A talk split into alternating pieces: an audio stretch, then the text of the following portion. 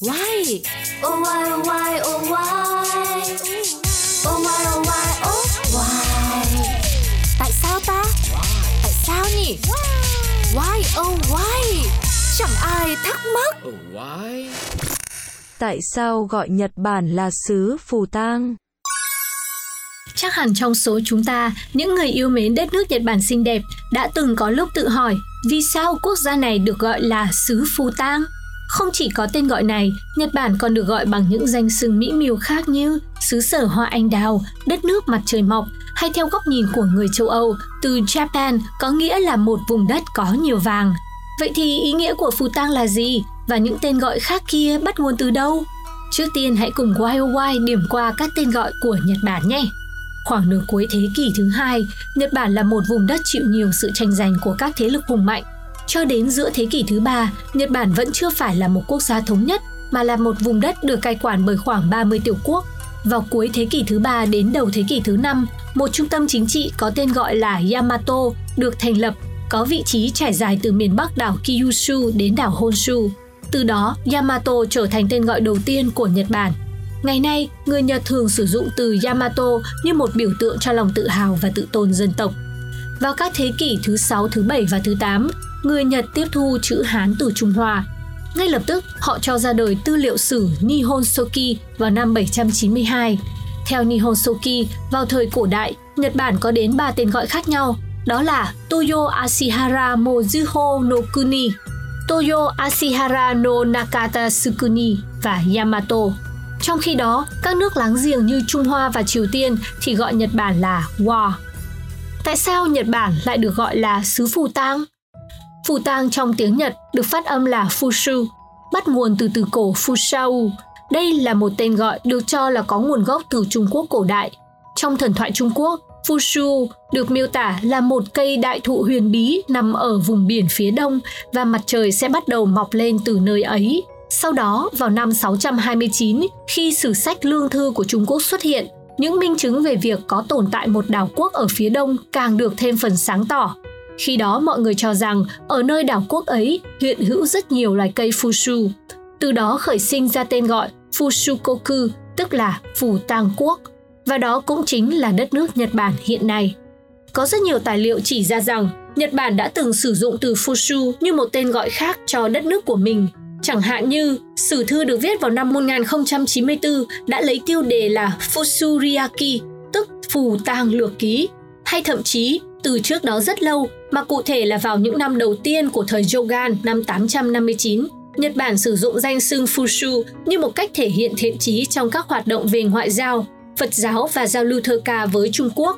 Sau đó, một tấm bản đồ được vẽ vào thời Muromachi năm 1336 và 1573 cũng được lấy tên là Nihon Fushu noju, tức là Nhật Bổn Phù Tang Quốc Chi Đồ.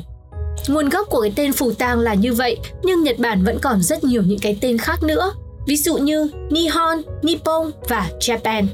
Một văn tự cổ của người Trung Hoa được viết vào đầu thế kỷ thứ bảy có đề cập đến Nhật Bản với tên gọi là Nihon, âm Hán Việt là Nhật Bổn hay Nhật Bản, với hàm ý về một đất nước nằm gần với mặt trời. Đó cũng là tên gọi mà Thánh Đức Thái tử Sotoku sinh năm 574, mất năm 662, bức quốc thư gửi sang triều đình Trung Hoa, mở đầu cho chính sách cử người sang Trung Hoa học hỏi trong khoảng thời gian hơn 250 năm. Lúc đó, Thái tử Shotoku dù ở tư cách đại diện cho một tiểu quốc đã viết rằng thiên tử của đất nước mặt trời mọc kính gửi thiên tử của đất nước mặt trời lặn. Nếu xét về vị trí địa lý thì quả nhiên phía tây của Nhật Bản, nơi mặt trời lặn là Trung Quốc và nhìn về phía đông của Trung Quốc, nơi mặt trời mọc là Nhật Bản. Chính vì lý do này mà hoàng đế nhà Tùy đã không thể chối cãi và đành phải nuốt giận.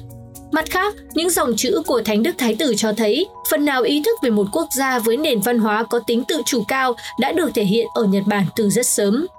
Cùng với cách viết giống nhau nhưng âm đọc khác nhau, Nhật Bản hiện đại còn được biết đến với tên gọi Nippon. Nippon trở thành tên gọi chính thức của Nhật Bản từ năm 1934. Ngày nay, chúng ta có thể tìm thấy chữ Nippon trên những con tem hay những bộ đồng phục của các vận động viên thể thao khi họ tham gia ở với đấu trường quốc tế. Một điều khá thú vị là nếu theo ngôn ngữ phương Đông, tên gọi của Nhật Bản có nghĩa là xứ sở của mặt trời, thì vào thế kỷ thứ 13, nhà du hành người Ý Marco Polo đặt chân đến miền Nam Trung Quốc đã được người dân địa phương cho biết về một vùng đất nằm ở phía đông gọi là Zipang. Ông đã giới thiệu về vùng đất này với độc giả châu Âu thời bấy giờ với tên gọi là Sipangu, phát âm là Jinpangu, với ý nghĩa là vùng đất của vàng. Zipangu đọc sang tiếng Pháp là Japon, tiếng Anh là Japan. Dù vậy, mãi cho đến năm 1543 mới diễn ra cuộc tiếp xúc trực tiếp giữa người châu Âu với người Nhật Bản bằng sự kiện một chiếc thuyền Bồ Đào Nha trên đường đến Trung Hoa thì gặp bão, phải lánh nạn vào Tenagashimi của hòn đảo này. Sau đó 6 năm, vào năm 1549, Francis Xavier bắt đầu truyền giáo tại Nhật Bản. Từ giữa thế kỷ 16, Nhật Bản bắt đầu giao thương với Bồ Đào Nha, Tây Ban Nha, Hà Lan và Anh Quốc. Cứ như thế, thông tin về đất nước và con người Nhật Bản được các quốc gia châu Âu biết đến qua các thương nhân và các nhà truyền giáo đạo cơ đốc. Mặc dù trên thực tế, người phương Tây không hề tìm thấy vàng bạc châu báu ở Nhật Bản như tên gọi của nó, song họ vẫn giữ cách gọi vốn có đã được lưu truyền hơn 200 năm trước. Có lẽ những giá trị mà Japan thể hiện với thế giới không chỉ dừng lại ở những giá trị về vật chất mà còn hướng đến các giá trị bền vững về tinh thần. Đó cũng là điều khiến Nhật Bản trải qua nhiều thăng trầm trong lịch sử và thiên tai, nhưng vẫn chứng minh được sức sống tiềm tàng của mình. Tóm lại, Nhật Bản với lịch sử hình thành và phát triển về văn hóa đã có cho mình rất nhiều cái tên qua từng giai đoạn, được gọi bởi rất nhiều nước khác nhau. Và Phù Tang thì chính là một trong những cái tên ra đời sớm, được gọi bởi người Trung Quốc và chính người Nhật Bản cũng ghi nhận cái tên này.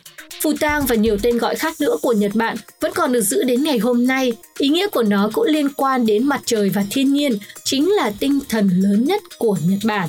Và hãy nhớ đến chữ phù tang là một gốc cây lớn, một gốc cây đại thụ và ở nơi cái cây ấy mặt trời mọc lên. Đấy là cách gọi của Trung Quốc về cái tên gọi Nhật Bản phù tang. Bây giờ thì mời các bạn cùng chuyển đến tập tiếp theo của YOY để khám phá thêm nhiều điều lý giải thú vị khác nữa nhé. Xin chào tạm biệt và hẹn gặp lại. Oh!